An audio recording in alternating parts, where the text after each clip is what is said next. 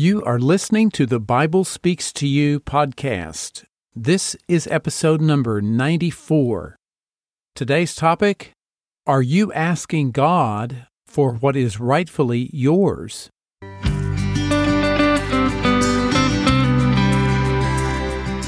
Welcome to the Bible Speaks to You podcast. I'm James Early. This is the place to explore and rediscover the original Christianity of Jesus. Each week, we take a fresh look at the Bible and dig down beneath the surface of things to the deep spiritual meaning and see how we can apply it in our daily lives to learn how to pray more effectively, experience the healing presence of God in your life, and begin to get a taste of what Jesus meant when he promised us that the kingdom of heaven is at hand. So, let's jump right in.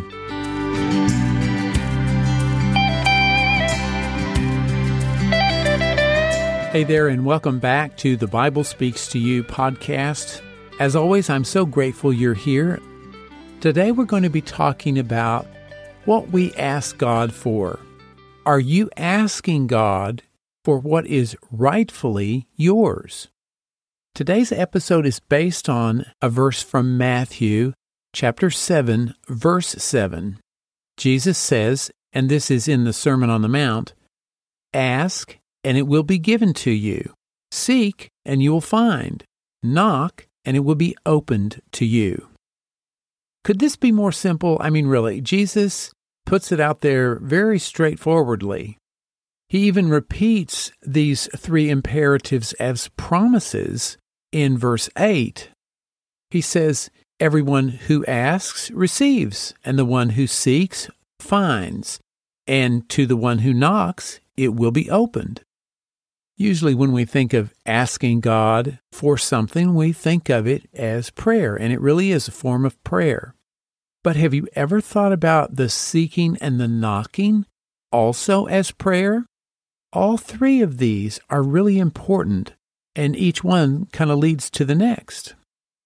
Let's imagine we're back on that hillside where Jesus is preaching the Sermon on the Mount when he utters these famous words. Just minutes before, he has reassured us that when we ask, we'll receive, and when we seek, we'll find, and when we knock, it will be open to us. He says this. This is Matthew 6, verse 32. Your heavenly Father knows that you need all these things. What does it really mean to ask God something? Well, you can ask for something or you can ask about something. In this case, in Matthew 7 7, and so many places in the New Testament, ask is where you're asking for something. It's a Greek word, aiteo, and it means to demand something that's due to you, something that is rightfully yours.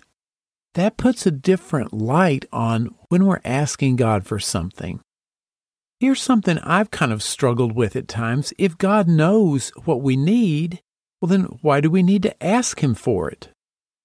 The asking process acknowledges that God is the giver of all good, He is the source. When we ask God for something, we're actually admitting that we are not the source of our needs or the solution to our problems, but that God is. When our kids were little, we taught them to ask for something they wanted. We usually knew what they wanted before they asked, and we could have just given it to them, but that can lead to an entitlement attitude. What would happen if God gave us everything we needed without us asking Him or acknowledging Him as the source. You always had everything you needed without even having to lift a finger, literally or figuratively, in prayer.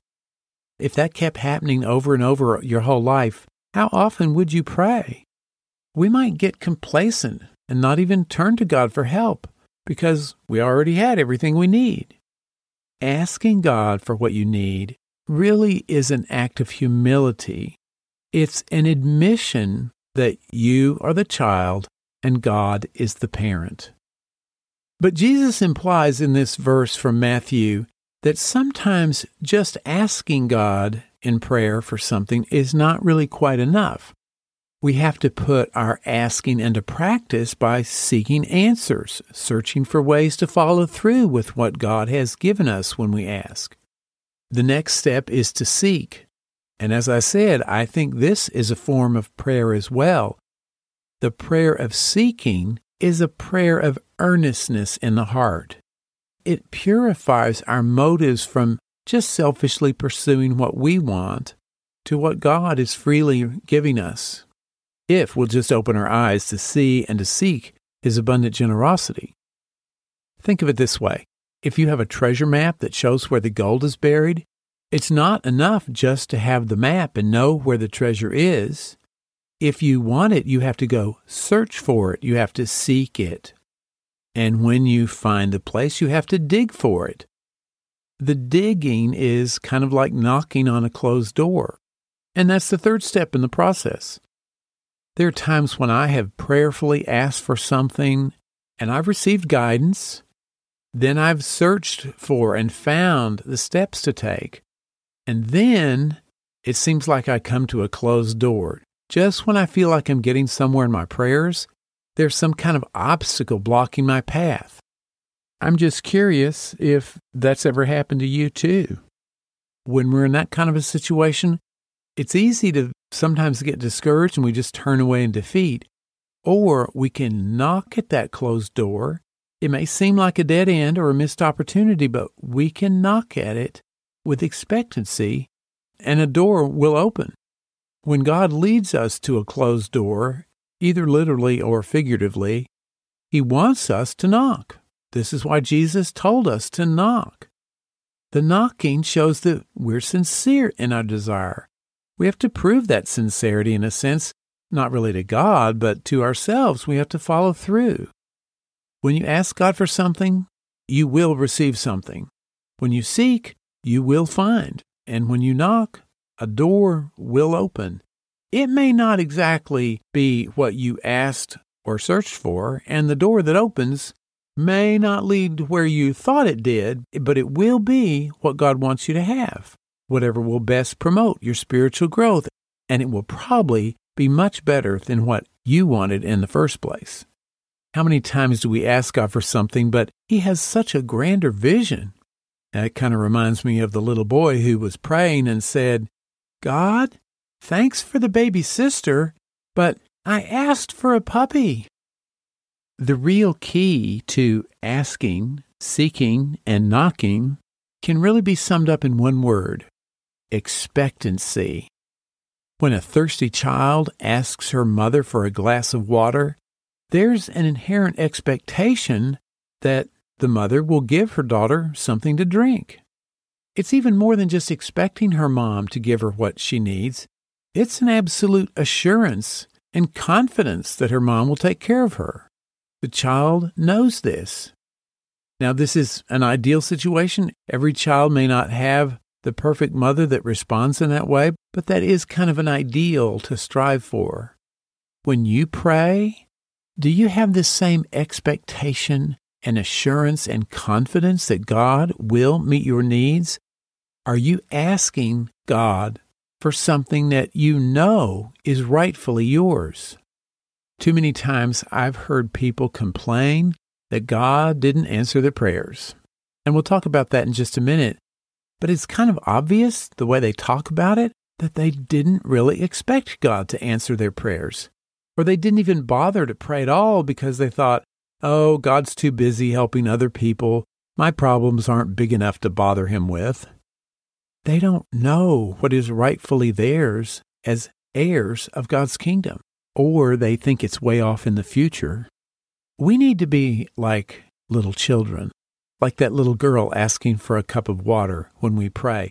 We need to pray like three year olds, full of expectation, knowing and trusting completely that God will take care of our needs and give us what is rightfully ours. I'm going to say that again we need to pray like three year olds. Give that a try sometime. Pray in your best three year old voice with expectancy. Jesus really brings home this idea of trusting God to meet your needs when he says in the next few verses in the Sermon on the Mount, this is Matthew 7 9 through 11. What person is there among you when his son asks for a loaf of bread, will give him a stone? Or if he asks for a fish, he will not give him a snake, will he? So if you, despite being evil, know how to give good gifts to your children, how much more will your Father who is in heaven give good things to those who ask him? Jesus is asking an important question there. We need to think about the answer to this question. Yes, of course, God will give us what we need when we ask Him. That's Jesus' promise to us. But there's something else that we need to think about as well, and that's our motives when we pray. You may feel like my great aunt. She was pretty good about getting what she wanted out of life, but she confided in me one day when something didn't go the way she wanted it to. She said, Sometimes I just can't get God to do what I want Him to. How often do we pray that way and not even realize it? Here's a question to think about Why aren't all our prayers answered the way we want them to be? That can be a pretty delicate and touchy subject. There could be lots of reasons our prayers aren't answered, but sometimes the answer to that question is pretty obvious. The book of James says, You ask and do not receive because you ask wrongly to spend it on your passions. That's James 4, verse 3. This should not be a surprise. Self will is not really prayer. But it is a surprise when we realize how often self will is the basis of our prayers. Self will does not submit to God and His will. It's trying to get what you want, how and when you want it. You're not really trusting God's wisdom, generosity, or timing. It's easy to see when someone else is going over the line here. I've heard people pray for a new sports car or a million dollars or some material object that they just want. It's always easier to see when someone else crosses that line than when we do. And there's nothing wrong with asking God for a car if you need one, but even that prayer is assuming that you know a car is the answer. God might have a better solution for you. Maybe someone will be led to take you where you need to go, and this will give you needed companionship, or you'll be able to help them in some way. I have a friend, Dorothy, who has not had a car for many years. Years ago, on weekends, she would take the bus from her work in Boston to her home in Maine. It would have been a lot quicker for her to hop in a car, but she saw the bus ride as her opportunity to minister to mankind. She could tell stories all day long about sharing her faith and praying with her seatmates on the bus. Her overarching prayer was to bless everyone she came in contact with and not just have her needs met. More recently, living on the West Coast, she often calls a Lyft or Uber. More times than not, she ends up sharing her faith with the drivers. If she was always driving her own car, those opportunities wouldn't have presented themselves. Her motive was always to bless and not just get where she wanted to go. Now, that's not the solution for everyone, but that's how Dorothy worked it out. And I've always been touched by that. What are your motives when you pray? It's really a question that has lots of layers of answers. Sometimes it's not easy to see how our own self will can be so discreetly entwined in our prayers, even when we're praying for something good and unselfish. On more than one occasion, I have realized as I was praying for someone to be healed or some situation to be resolved, I was actually nurturing a selfish little monster in my heart that wanted to get credit for having prayed so well as to bring about a solution. Guess what? There was no healing or solution until God uncovered that sin in me and cast it out. We pray for God's will, but we don't always submit to it. And if we do, it's not for very long sometimes. It's not an easy thing to do to submit completely, irrevocably to God's will. it's kind of scary to give up our freedom to do what we want to. And boy, I'll tell you, if there's one thing that a lot of Christians pride themselves on, it's their free will. But the most effective prayer is not an exercise of our free will, it's the surrender of it. In the Garden of Gethsemane, Jesus uttered those famous words we love to quote but don't really understand sometimes. This is Luke 22 42. Not my will, but thine be done. Jesus didn't use his will to choose what God wanted. He resigned his will to God's will. He gave up his right to choose and submitted completely to God's will. When you ask God for something in prayer, are you asking for what you want or for what God wants? Examining our motives is not a one time event. Every day and sometimes moment by moment, we need to examine our hearts to see if we're actually submitting to God's will or still pursuing our own desires. We do so much through sheer human willpower, both good and bad. We make things happen by brute force or clever manipulation, even quoting the scriptures. But following God's will is letting go of the human mind's process and manipulative tendencies and relying on God's power and persuasiveness instead. Sometimes this requires eating more than just one piece of humble pie. Sometimes it's the whole pie, and sometimes we need to buy out the entire humble pie bakery. I want to say just a little bit about what happens when you have prayed as sincerely as you know how to, and you've examined your motives, and you really have yielded in every way you know possible to God's will, and there's still no healing or no solution. I don't have an easy answer for that, and I know that happens. There are things that I'm still praying about in my life.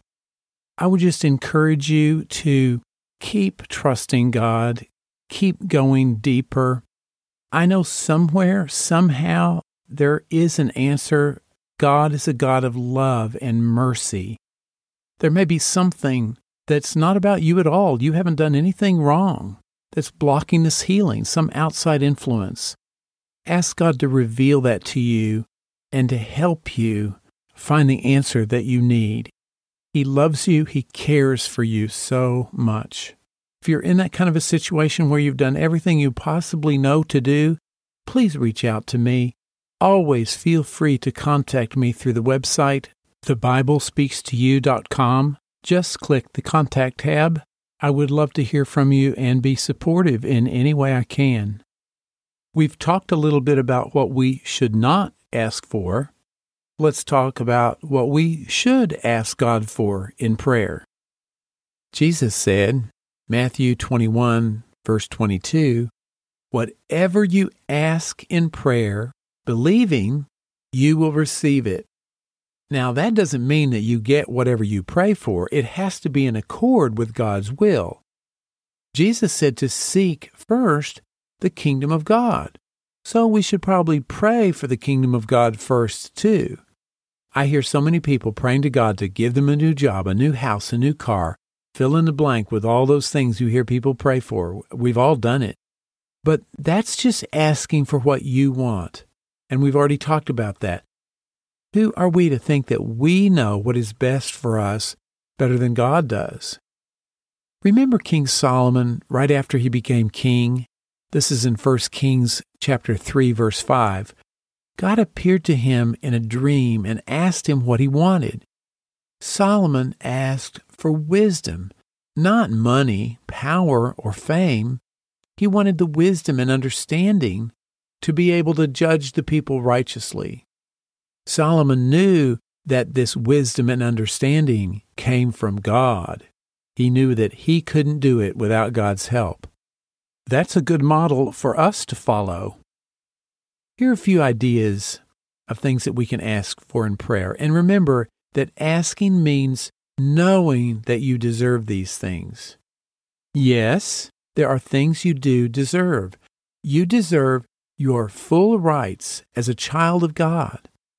Having what God has ordained for you as His child and an heir to the kingdom is your divine right. So when we ask, it's with a sense of expectancy and trust. Here's some ideas. Ask for God's will and purpose for you to be made plain to you. Ask God to reveal your spiritual birthright as an heir to the kingdom and everything that that involves. Ask God to receive more of the mind of Christ. That's from 1 Corinthians 2:16. Ask for purity, humility, wisdom, all those qualities and attributes that are directly from God, that are our right to possess and express in our daily lives. You can ask for freedom from trusting or depending on something besides God. You can ask to hear God's voice and direction and protection. Ask for ways to help others know God better and follow Christ more closely. Ask for opportunities to understand and follow Jesus more closely. Instead of asking or praying for a new house, ask for a better understanding of where you live right now in the kingdom of heaven. Instead of asking for a new car, pray to get a better sense that God will always put you exactly where you need to be when you need to be there. Do you see where I'm going with this? It's about digging down into the spiritual essence of what you're really praying for. And that gets us closer to Jesus' command to seek first the kingdom of heaven. You'll think of some other things in this light of things that are really worthy of you asking God for, that are in line with seeking and asking first for the kingdom of heaven in your life. Then let God take care of all those things that you need. He can supply your needs better than you can ever imagine. Thank you so much for listening today. I hope you have found today's episode helpful. If you're new to the Bible Speaks to You podcast, I hope you will subscribe. Go to the website, thebiblespeakstoyou.com, and just click the subscribe tab in the menu bar. Fill out the form, and you'll be on my email list. You'll never miss an episode. If you have any comments or questions, also on the website up in the menu bar, just click the contact tab, fill out the form, and I'll be in touch. As always, in the show notes for today's episode, I'll have all the Bible verses that I mentioned in today's episode. Just go to thebiblespeakstoyou.com forward slash 094 and you'll find those at the bottom of the page. As I've been mentioning the last several weeks, episode 100 is coming up, and I'm asking you to help me celebrate. I've been asking you to think about the question if you could talk to anyone in the Bible other than Jesus, who would it be and what would you ask them?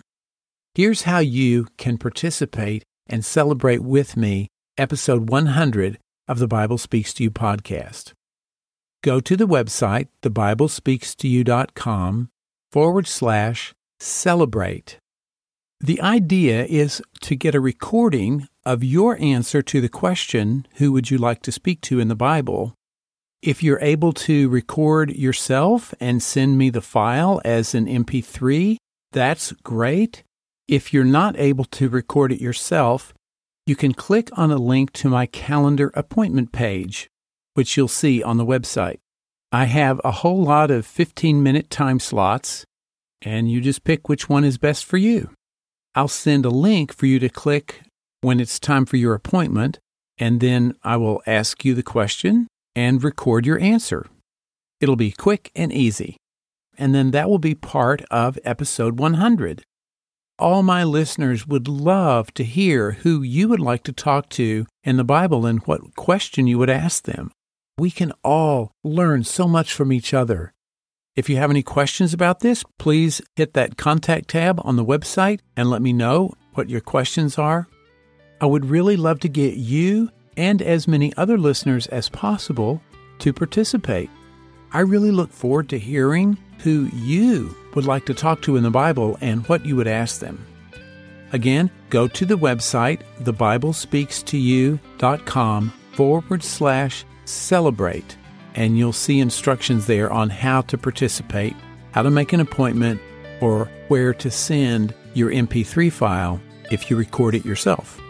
And I just want to thank you in advance for helping me celebrate the 100th episode of the Bible Speaks to You podcast.